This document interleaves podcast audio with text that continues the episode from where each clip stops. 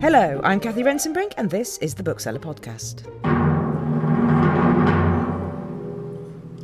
Penguin General. Hello, and welcome to a special edition of the Bookseller Podcast. What you heard there was the atmosphere from the British Book Awards last night. We'll be hearing all about the winners. I'll be interviewing the legendary Lee Child, who was crowned as Author of the Year, One day, my boss said something to me that made it just impossible for me to continue. He said, You're fired. and we'll be playing out with a clip of the book that won the Audiobook Award. What was strange about this night was that everyone was gone. It was just me and our two dogs, and a silent, empty house like I haven't known in eight years. Joining me in the studio are Nigel Roby, the chief exec of the bookseller, and the editor, Philip Jones. Hello. Hi. Nigel, what a splendid evening it was. Someone said to me, this is just like the BAFTAs, but for books. Um, give us a bit of background to the awards. How did they come about? Well, I love the BAFTAs for booksing. I've been saying that for ages, and now people are quoting it back to me. That's fantastic. The, British Book Awards are the awards that celebrate the best books of the year, the best publishers of the year, the best bookshops of the year. So they're taking in everything. So they're not just about the books, they're not just about the bookshop and so on. And they're a celebration of the whole of this very creative industry of the book trade. Yep, and everybody was gathered there last night. How many people were in that enormous room? It was a lot of people. Uh, there were something like 940 people, something like that. It was a busy old night. And people call the British Book Awards the Nibbies, don't they? Explain that for us. They call them Nibbies. The Nibbies were first set up not by us. We've taken them over over the years. Back in 1990 by a chap called Fred Newman. And the reason why they're called the Nibbies is plain and simple. The trophy that was used, which has evolved over the years, is in the shape of a gold nib. Plain and simple. The nibbies. How lovely. People want to take home a nibby. Oh, they do. And yes, some of the pictures on social media this morning. Uh, so there's a picture from Faber's office of a, a collection of nibbies there, which Yes. is great to see, all shining in this morning's sunshine. Yes, Faber were big winners last night, weren't they? Philip, perhaps you could take us through all those nibbies that Faber have now got in their office. So Faber won uh, Independent Publisher of the Year, as Chief Executive Stephen Page said, in their 90th year. So uh, befitting that they won that in that year of such a big birthday celebration. But actually, they won just because of their brilliant publishing. I think sales are up about 15% overall. Uh, and they published books that have won prizes, books that have sold well um, commercially through bookshops. None more so than the two winners. So Sally Rooney, Normal People, won the Fiction Book of the Year and the overall Book of the Year, which was a huge bestseller. And fiction debut was Leïla Slimani's Lullaby. Uh, and she gave a very nice acceptance speech over video. So, uh, just a fantastic year for Faber, and they were the right winner for Independent Publisher this year. And great to see independent bookshops celebrated. Great to see all bookshops celebrated. Perhaps Nigel, tell us about that. Well, I think indie bookshops are at the heart of everything, and it's it's really noticeable when you have some really big name authors on stage and presenters on stage really shouting out for indies because even though they might represent a very small percentage of sales, really, you know, they're just the, the heartbeat of everything, and they're often the ones that are getting those books first, you know, and getting them accelerated.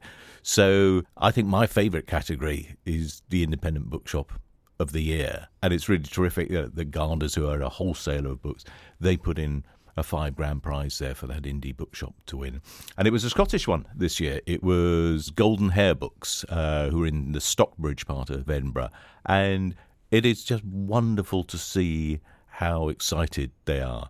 But also, what was fun last night was that I caught up with a few of the folk who've been on our um, book doctors. Yes, so wasn't that I saw nice? Richard Drake uh, coming down from Drake Bookshop, who was a couple of podcasts ago. All good fun and, and great winners, and a lot of love in the room. Absolutely, loads of love in the room for the booksellers. And the other big winner was Michelle Obama, of course, who Absolutely. won who won two of the book awards, uh, the non-fiction uh, narrative book of the year for Becoming, and the audio book of the year. And certainly one of the moments of the night was Obviously, she wasn't there in person, uh, was busy, I understand, uh, last night, but uh, she sent us an acceptance video speech. That was amazing in the room. Everybody got kind of slightly giggly and tearful all at the same time. Almost at that point, I thought, I'm I'm done now. This this can get no better. Yeah. I'm just I'm going home now. That was mainly because Philip didn't want to go up on stage later. We've got a little clip from Tom Tivnan, who's a regular on the show, about the appeal of Michelle Obama. Well, in some ways, I think it's about an anti Trump thing. It appeals to readers because we remember a time when there was a decent person in the White House. But of course, it's also a kind of rags to riches story. And it's interesting how it works in book form, but also, you know, as an audiobook as well. Part of her appeal is the way she can connect with people, and how she is able to do that through audio is amazing. It's interesting, the day we were judging these awards, she sold out the O2, 20,000 people went to see her. It's a message that cuts through. It appeals to young people, first of all. It's about doing your best, reaching your potential. I think that's a universal message. And of course, the publisher, uh, Penguin General, won the overall Publisher of the Year award, which is the final award of the night, which I do. Uh, which, as Nigel suggests, is a bit of a pain because I have to stay relatively sober until about quarter to eleven, and then I have to drink very it's all fast part afterwards. of my cunning plan. And did you? Because I must say, I didn't Did think I? you looked terribly sober. Thank- Did that go Thanks to for that. Whereas you see, my cunning plan is to go up first, get that done, then I can just have a drink all the way through. Perfect. there we go. So, why did Penguin General win the overall, Philip? Well, it's interesting. I mean, they have really strong, vibrant publishing across the board and had many books on our shortlists. Um, but for me, to win one of the big prizes, to win Publisher of the Year or Independent Publisher or Children's Publisher, you kind of have to have the big book. And they had the big book, which is the Michelle Obama book, which I think even outsold their expectations. This year was really difficult because there were a number of very strong publishing and publishing performances on the Publisher of the Year shortlist. A few comeback stories, Orion, Bonnier Books, a few publishers going from strength to strength like HarperCollins and Little Brown. But I think Penguin General, Michelle Obama just pushed them over the edge. You know, I think when it came through, when it was being published, I think we thought it would sell a couple of hundred thousand copies. Kind of one of the big celebrity memoirs of the season, but it trebled those sales. Five, six hundred thousand. Yeah. Yeah, and I think it was just such a significant cultural event as well, wasn't it? Of course, you know, Became it, so, it is yeah. an industry. Everybody needs to, you know, as my Irish dad always says, nothing wrong with making a few quid. But also, it's more than money, isn't it? Book selling. It's about heart, and I think that the way they published Michelle Obama, bringing all her brilliance and the message of hope that she carries, I really loved the fact. Obviously, she wasn't there to accept it, but the headmistress of a school that she visits in Yeah, North London Dibb, accepted yeah. the award for her, and that was all rather beautiful. They made her, in a way, as important as Barack Obama. I think in the way they published it, really, Mm. really cut her through as a statesman-like figure for the future. Well, absolutely. Fingers yeah. crossed. Fingers crossed. Isn't it great that we've got her on our planet? I played this game where I think if the aliens landed, who would I pick as a human being to go and represent us all? And Michelle And it's what, Obama's my number one at the moment. Uh, oh, okay. Well, Michelle not this week because she's a bit busy doing the British Book of the Year uh, publicity tour. So But I think when we saw that video, which was crazy, and we only knew about it on the day, there was a lot of shuffling around. How the hell are we going to get this in? Because you're going to get it in, aren't you? You're not going to not have that. But you could see completely there as she was talking to us, talking to the room, that connection she makes. It is kind of uncanny. And you don't really see it on the television. I'm sure you do it when you go and see her live. In that room last night, which, as people can imagine, it's a fairly noisy old room absolute dead quiet. Everyone listening to Michelle Obama. yeah, it's star quality, isn't it? But again, more than that, it feels like something that is truly some sort of heartfelt message. Yeah. But also, I found because sometimes you, the trade awards are roughly split into two. You have the books of the year and the author awards in the first half. Then we have dinner, uh, which I don't drink, and then uh, we have the trade awards. And sometimes after the amazing speeches that you always get from authors and from uh, the presenters that present those awards and kind of author of the year. Uh, speeches, the trade bit can seem a bit more subdued as you're giving awards for, you know, quite technical jobs like Rights Profession of the Year or Agent of the Year. But this year, I mean, those guys really stepped up to the mark. I mean, some of the best speeches were, I think, you know, Catherine Summerhayes' speech for Literary Agent of the Year was, Yeah, was was amazing, fantastic. it? Yeah. And, and all throughout, I think people gave really heartfelt, just just wonderful speeches. Yeah, a little shout out to Kath Summerhayes' mum, who worked nights at Sainsbury's to afford and, to send and to Venetia, of Venetia Butterfield's speech uh, on accepting the award for Penguin General, referencing uh, the untimely and early death of John Hamilton, just ended the night perfectly. So many people from the stage talked about, and, and actually people that are new to the industry and people that have been working together for decades talked about what a privilege it feels like to be part of that industry. And that felt very strong in the room, didn't it? The phrase that kept getting repeated was lovely people. You are such lovely people. It's very true, yeah. I'll tell you one of the other things that was really nice um, was kind of one of those unscripted moments. David Walliams was up because he'd won Book of the Year for children's fiction for The Ice Monster. And he dragged his illustrator, Tony Ross, up onto the stage. The two of them were kind of holding the Nibby's gong together and getting the photos and all the rest. And that was really nice. And I think it showed a, a warmth there between the two of them, but also so much there. And you got it from all sorts. Dr. Ranj Singh was on there presenting one of the awards, and just the sheer importance of children's books getting kids started on that reading process and hopefully taking it through to adulthood. So, so important. And lovely to see Louise Candlish win the Crime Novel Award for Our House. I think we've got a little clip from her saying that I mean, she's written a lot of books to get to this stage. It was a very long journey 12 books, all kinds of genres, I guess.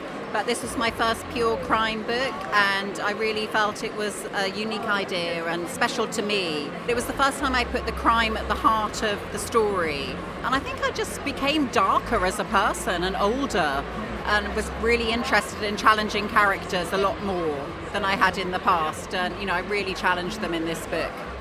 Well, that's what stands out about these awards. It is it is the award that is not just for great writing or great craftsmanship in terms of illustration. It is an award for the book that actually breaks through, that readers really kind of take to their hearts, and which sells uh, bucket loads. And I think that's really important because there are other awards for producing the perfect crime thriller book, but this is an award where readers have really driven it. I have to say, just to reminisce for a second, is uh, one of my first jobs at the bookseller back in 1996 was reporting on the then I think it was also called the British Book Awards, but the Nibbies. I had no idea what it was, but it was the Grosvenor House as it is today.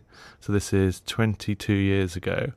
It was a wash with very, very drunken publishers. Um, much more so than today's slightly more sober years, even though we laugh and joke about it. It was a different time with their very, very large expense accounts. In the bookseller's wisdom, my job was to produce one paragraph of this that we ran in the nibs column of the magazine as a news story. Gosh. That was the regard that we gave it back then. Partly, I think, because we weren't running it. It was run by Publishing News, and it was seen as a slightly renegade, slightly sort of tawdry affair, um, giving awards to commercial books. The trade doesn't always do that brilliantly. And I think the fact that we have taken it together with the trade bit of the award, the books bit of the award, put it both together and now run it under the banner of the bookseller and run it brilliantly by Nigel's team and our awards team, and we give it a proper editorial push in the bookseller. And I mm-hmm. think it's just elevated the whole thing and makes the whole industry just understand how important it is to award success, but also just award excellence. And the way that there are all kinds of success and excellence, aren't there? Exactly. It says something very meaningful, I think, about the way we look at the trade. Because the BAFTAs analogy is very interesting because, you know, the films and TV programs that win the BAFTAs are the films and TV programs that we actually watch. And the same with these awards. These are awards are for the books that we're actually going out there and reading. Speaking about, you know, publishing the big books and how that translates into winning awards on the night. So we have Picador, which won Imprint of the Year. And it published um, really one of the books that didn't win last year that, that maybe should have done, which was the Adam Kay book, This Is Gonna Hurt, that went on to become one of the biggest non-fiction paperbacks ever, and that was a Picador book. And uh, this year they had The Secret Barrister, which is probably following the same trajectory as uh, uh, This Is Gonna Hurt, and um, it's done very well for them. And uh, Nosy Crow won Children's Book of the Year. Nosy Crow is interesting because it doesn't really have the big standout book, big bestseller. But what it has done is establish a real kind of engine of growth. Only five years old, its sales are now up to 15 million. I think they grew something like 50% again in 2018. So, you know, just an amazing engine of growth that Kate Wilson has built without necessarily laying it as yet with the big sort of breakout bestseller. There's great range in Nosy Crow. I'm a big buyer of Nosy Crow books for There's my nine-year-old and I to read together. And magnificent exploitation of all those books in all possible markets. I Mhm. think Kate is a complete marvel in the way that she and her team travel to every fair all around the world selling rights to those books to overseas publishers and co-edition deals and it's just you know it's an amazingly strong healthy way to build a business Well, thank you ever so much, chaps. Um, before I let you go, tell us about the Author of the Year award because we'll be interviewing Lee Child next. He was crowned with that achievement last night. What does it mean to be the Author of the Year? It's a funny thing, especially with Lee, because last year he was the presenter uh, Oh. of Author of the Year, and he presented uh, that award to Philip Pullman. So it's been great to be able to bring him back and anoint him as Author of the Year. And the thing that is special about Lee is partly just the sheer scale of it. He sold three million books in 2018 of his Jack Reacher series, or I think of just one of those books. But he has this extraordinary crossover appeal. More women than men, also, in a sense, the type of authors who love Lee Child books, love mm. Jack Reacher. So there was a fantastic quote from Margaret Drabble, who's a fan. Philip Pullman is a fan. Kazuo Ishiguro is a fan. I mean, it's it's just weird. It's not just other crime writers. They are amazing. I think, I think if you find someone who's not a fan, it's probably just because they haven't read them yet. Yeah, I was new to it. I last year when I met Lee Child for the first time, I'd made sure that I had read his first book, and now, of course, I've got through loads of them. Because Yeah. once you start, you cannot stop. Yeah, I think his books show that there's a real craft to writing what some people call commercial fiction. There's a proper craft and understanding of how you push people through a sort of narrative, multi layered plot um, that he does magnificently. Yeah, I read one up on the train yesterday. If you want your train journey to not be aggravating and to go really quickly, then I think read a Lee Child novel Too would be the best advice I could give. And of course, with Philip Pullman's next book out this year, we can have Lee Child back next year, giving the award again to Philip Pullman. You heard it here first. Don't you only win it once? yeah. No, come on. Oh, but one thing we should also uh, mention, Kath, we also have an illustrator of the year, which was something we started from scratch mm-hmm. last year. And last year, Axel Scheffler won and gave an absolutely wonderful, impassioned speech about Brexit and about the contribution he and others had made to this country. But this year, illustrator of the year was Judith Kerr. 50 years since the publication of The Tiger Who Came to Tea. Judith is 95. She's still working every day. And it was really lovely to be able to give the Illustrator of the Year award to her. David Walliams presented the award for her. So that was a lovely moment. Um, yeah, and she arrived here as a refugee, I think, didn't she? she did. You're absolutely right. Yeah. Fleeing Nazi Germany in the 30s, yes. It's sort of become the anti-Brexit night, hasn't it? The British Book Awards Or with Gina Miller last night, and that just sense that it's obviously the British Book Awards, but really it's an award for everybody writing and reading today. Thank you very much, both. Pleasure. There were, of course, lots more winners. We haven't had even a second to discuss them all, so you can find out all about them at thebookseller.com forward slash awards. Or if you're on social media, go to hashtag Nibbies and see highlights of the whole evening. And you'll find lots of the videos there as well. So we got most of the videos and most of the winners David Walliams, June Sarpong presenting, Gina Miller. So, yeah, they're all there. Now it's time to talk to the author of the year, Lee Child. He was born in Coventry, raised in Birmingham, and now lives in New York.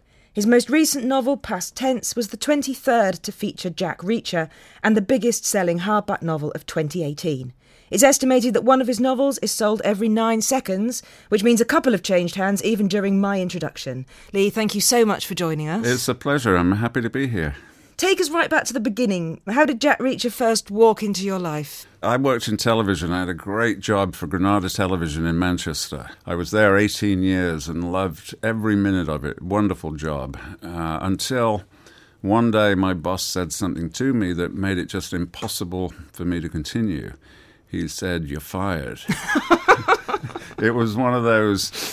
Eh, This was 1994, I suppose, and it was one of those mid 90s things where industry in general, it wasn't just me, I mean, hundreds of people in television, thousands of people elsewhere, millions of people around the world, they suddenly realized that this 39 year old expensive veteran, you know, with a decent salary and pension and all that kind of thing, they could be replaced with either computers or graduates working for a tenth of the price. And um, happened to loads and loads of people. So there were three things to sort out immediately. Could I afford to retire at 39? And the answer to that was sadly no. And so, secondly, what was I going to do? Um, I loved entertainment. I just, that's all I've ever done. And I just love the proposition that something I do can make somebody else happy. And so, how could I stay in that world? The answer to that question was not immediately obvious, you know, mm. because I was trained and experienced in a job that had just disappeared, and I really had no other skills. I was pretty much unemployable and also blacklisted in television because I'd been the union shop steward. Mm. So I had to get out of television. How could I find something else to do that still gave me that satisfaction? Something I did would make somebody else happy. And so I suddenly realized, well, I've been reading all my life. I'm a, just a passionate reader, habitual reader. And I thought, well, I've read so many books, maybe I should try writing one. So that's where it all came from. And then, of course, the next step is okay, what about? So, in a way, I wanted a situation that paralleled mine and millions of other people at the time, somebody who had been thrown out of what they were used to all their lives. So I developed the idea of maybe a, a, soldier of some kind, because of course in the 90s, the Soviet Union having collapsed in 89 90, there was in America especially what they called reduction in force, mm-hmm. where a lot of soldiers were getting laid off essentially. So I thought, okay, well maybe that's the way to go. Plus, the idea of a soldier who maybe was previously a military brat, in other words, he's grown up in inside one universe, and now he's suddenly thrown into another universe that he has never seen before, doesn't understand. I thought that yeah, that would be an interesting concept. You know, that would be probably cathartic for me, cathartic for a lot of other people. Uh, it would give me the bones of the story. But then, having worked in entertainment so long, I was thoroughly accustomed to the idea that we know nothing. You cannot plan anything. The more that you try to plan it, if you were to sit down and say, okay, I really need this to work because I've got to pay the rent and I've got to eat, therefore I've got to do this and I've got to do that and books are bought by lots of women aged, you know, 44 to 55. So I've got to satisfy them, and I've got to satisfy this demographic. As soon as you go down that rabbit hole, you're lost completely. Mm. It has got to be done instinctively and mm. organically. You've got to recognize that you you cannot predict what the public's going to like. You've just got to do something organic and hope for the best. And so that's where Reacher came from. In a way, he came from me with my eyes closed. I deliberately did not want to plan him. I, I just sat and wrote, and he's what came out. And to be honest, at the beginning, I thought, okay, you know, obviously I like this guy, but nobody else will, because if you look at him objectively, he's a sort of filthy, dirty barbarian. Never changes his clothes, you know, he cheats and lies and steals and shoots people in the back and all this kind of thing. But I think the organic nature, because I hadn't planned it, because I hadn't overthought it, I think his honesty and organic nature actually saved the day. And people did respond to him in a very passionate way. Mm-hmm. And so that's how he came about. And, you know, people say to me, How has he changed over the years? And my point is, I've tried to stop him changing over the years because being a huge reader myself, I love series. Mm-hmm. I love series fiction. And why do we love series fiction? It's because it's comfortable, it's familiar, it's like an old friend dropping in to visit. So, actually, all my efforts over the subsequent years have been to stop him changing. Of course, then, you know, the author obviously changes. I've gotten older and so on. And so inevitably, Reacher has changed a bit, but I try to to keep him the same. Mm-hmm. It's such a perfect name for him. Did that uh, did that arrive? magically. Do you remember the moment? I, d- I totally remember the moment, and it was my wife's inspiration actually that um, I was stuck for a name. It's the one thing that I I really struggle with names. So you know, my wife, we had a daughter at the time, we had a mortgage, we had all those kind of normal things, and she was brave about it. You know, she thought it, she must have thought it was crazy. You know, I'm, I'm, I'm going to write a book. Uh, but she went along with it, uh, and I, I was struggling for a name. And uh, I was unemployed, obviously. And the problem with being unemployed is that you're at home all the time, and therefore you're deemed available for errands and mm. help and so on. So she said I had to go to the supermarket to um, help her haul stuff home because she's tiny. So we went to the supermarket, and inevitably, every time I'm in a supermarket, a little old lady comes up to me and says, Oh, you're a nice tall gentleman. Would you reach me that box? So my wife said, You know what? If the writing gig doesn't work out, you could be a reacher in a supermarket. and I thought, well, that is a pretty good name. That is an excellent name.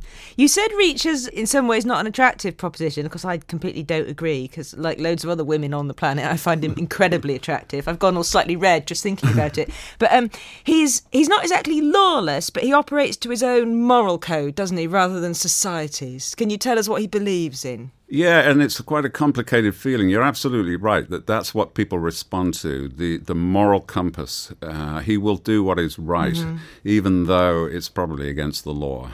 In fact, I saw an internet uh, capsule description of my series. It says this is a detective series where the detective commits more homicides than he solves, which is kind of true, mm. but he, he, does it for the, exactly the right reasons. It's the the heart of gold, I suppose, but it's it's slightly more complicated for Reacher because there's an exchange in one of the earlier books where it's a flashback to his military days, and one of his colleagues is saying, Why did you choose the military police? You could have been anything. You know, you could have been Delta Force, you could have been Armored Division. And Reacher says something vague like, Oh, you know, I want to look out for the little guy. Mm-hmm. And his friend says, Really? You care about the little guy? And Reacher says, Not really. I just hate the big guy. And that is, I think, the secret appeal of the series. This is a guy who will fight against those massive, powerful forces mm-hmm. that oppress us all. I've been enjoying these books for years, and I did particularly when I was reading it yesterday. I did feel of its time in the sense that don't we all just all long for someone who could come and clean up a bit? Absolutely, we do, especially now, I think. But we always have. You know, mm-hmm. it's an old paradigm. This, and it stretches way back through the westerns in America, through the uh, medieval sagas of Europe, mm-hmm. the Scandinavian sagas. You could even say, you know, the Greek myths. You could even say religious myths. You know, the arrival of the Savior. That somebody shows up, solves the problem, and then crucially rides off into the sunset. Because it has to be a transitory thing. If the guy sticks around, that complicates the whole story. And in fact, I think in all of narrative history, there's only one time where this guy has stuck around, and that's the Pied Piper of Hamelin he sticks around because he wasn't paid, mm-hmm. and then it's mayhem afterwards. So it's a very important part of the myth that the guy is transient. Um, so again, Reacher fits that bill. He is constitutionally unable to stay in one place. He he has this compulsion to to wander, a compulsion to own nothing, mm-hmm. and I think that makes him even more mythic in a sense because it is fundamentally unrealistic. He is therefore both on the page a real character in the 21st century, but also very much a mythic survival from the past. And because you know he's ultimately going to save things, it means you can enjoy the peril in the novel. yeah. but you know it's going to be okay. Yeah, and isn't that absolutely the fundamental uh, promise of most thriller fiction, mm-hmm. really? That, and it's again a very human instinct. And I remember this very clearly when my daughter was a baby. There was this thing I used to do with her where she'd be in the bath, and I would get pick her up out of the bath and pretend to drop her, and then catch her, you know, a couple of feet down, mm-hmm. you know, mm-hmm. catch her at the last minute, and she would just scream with pleasure. I do think that is a very basic human thing. We love peril mm-hmm. as long as we know it's going to be all right. In your speech last night, you spoke movingly of your appreciation of your agent, publisher, and editor and publicist. And I wondered, do you enjoy the process of publication? I absolutely love it. Yeah, I mean, it is hard to to say that writing is uh, entirely collaborative because obviously the meat of it, most of it, is done as, in a very solitary fashion. You sit there and you write the book, but then it's launched into a mechanism where there are dozens of people passionately supporting the book with great technique and great expertise. And that goes all the way down to booksellers, you know, from the very top of the publishing companies to the humblest bookseller behind the register. Mm. Everybody is committed to the proposition that um, we should give books to the public because they're going to enjoy it. And I, I, love being part of that. I, I, love watching something done well. And there are a lot of moving parts in publishing the cover, the book design, uh, absolutely everything. And, and it's done so well. And it gives me a great deal of pleasure to watch it being done well. So I really revel in that, actually. That, uh, you know, the awards show last night, uh, everybody was there, from the CEOs at the very top to the most junior publicists and designers and copy editors and this and that, and they all play a role. And I, really like being with them. You know, they're committed professionals. Sadly, one would have to say they're not in it for the money, um, and that's a good thing in a way, from my point of view, because they're just they're there because they love it, mm-hmm. uh, and hanging around people like that is a pleasure. Your next book is Blue Moon, out this autumn. Can you give us any hints? Yeah, there was a book a, a, while ago called One Shot that I set in a city that was quite well described but never specified. And Blue Moon is the same. I'm imagining it as a medium sized city of maybe half a million people in the southeastern part of the United States, but I didn't specify which one because I didn't want to cloud the picture with specificity. It's big enough that it has two organized crime gangs. One is Ukrainian, one is Albanian. And alongside them, there's an old couple who have a problem. Their daughter gets sick. They find suddenly she doesn't have medical insurance because of a glitch. And so they have to borrow money from a loan shark for her treatment. And then they have to borrow more and more and more. And suddenly they're right up to their eyes with these gangsters. Reacher happens to stumble into that situation and let's just say by the end of the book, they don't owe any more money. so plenty of peril, but I can read it knowing that hopefully Reacher will save the day again. I think he probably will, yeah. and he'll remain transient forever. All these women that throw themselves at him won't manage to keep him staying in the same place. No, I mean, actually, I sort of explored that at the end of Blue Moon. You know, he's always going to move on. And this time he says to the girl, Well, come with me as a sort of ah. challenge. And she says no. And so once again, poor old Reach is on his own. There you go. But I must say, if he asked me to go with him, then I probably would. Thank you so much for coming in to chat to us. Yeah, real pleasure. Thanks. We'll look forward to all the future books. So that's it for our Nibbies special. Normal service will resume next month in June. Thank you very much to Nigel Roby, Philip Jones, and to the incomparable Lee Child. And thank you to all the amazing authors for giving us all their books to read and talk about. If you'd like to talk to us about anything, then you can tweet at The Bookseller or come to our Facebook page or just email on podcast at thebookseller.com. We're available on iTunes, so please subscribe. And as you're probably doing right now, you can listen to us at thebookseller.com. And now for our promised audio extract. Becoming by Michelle Obama won last night's Audiobook Award and Non-Fiction Narrative Award. Here she is talking about life after the White House. And that will end this special Nibbies edition of the Bookseller podcast. This has been a heavy entertainment production. I'm Cathy Rentzenbrink. Thanks for listening and happy reading.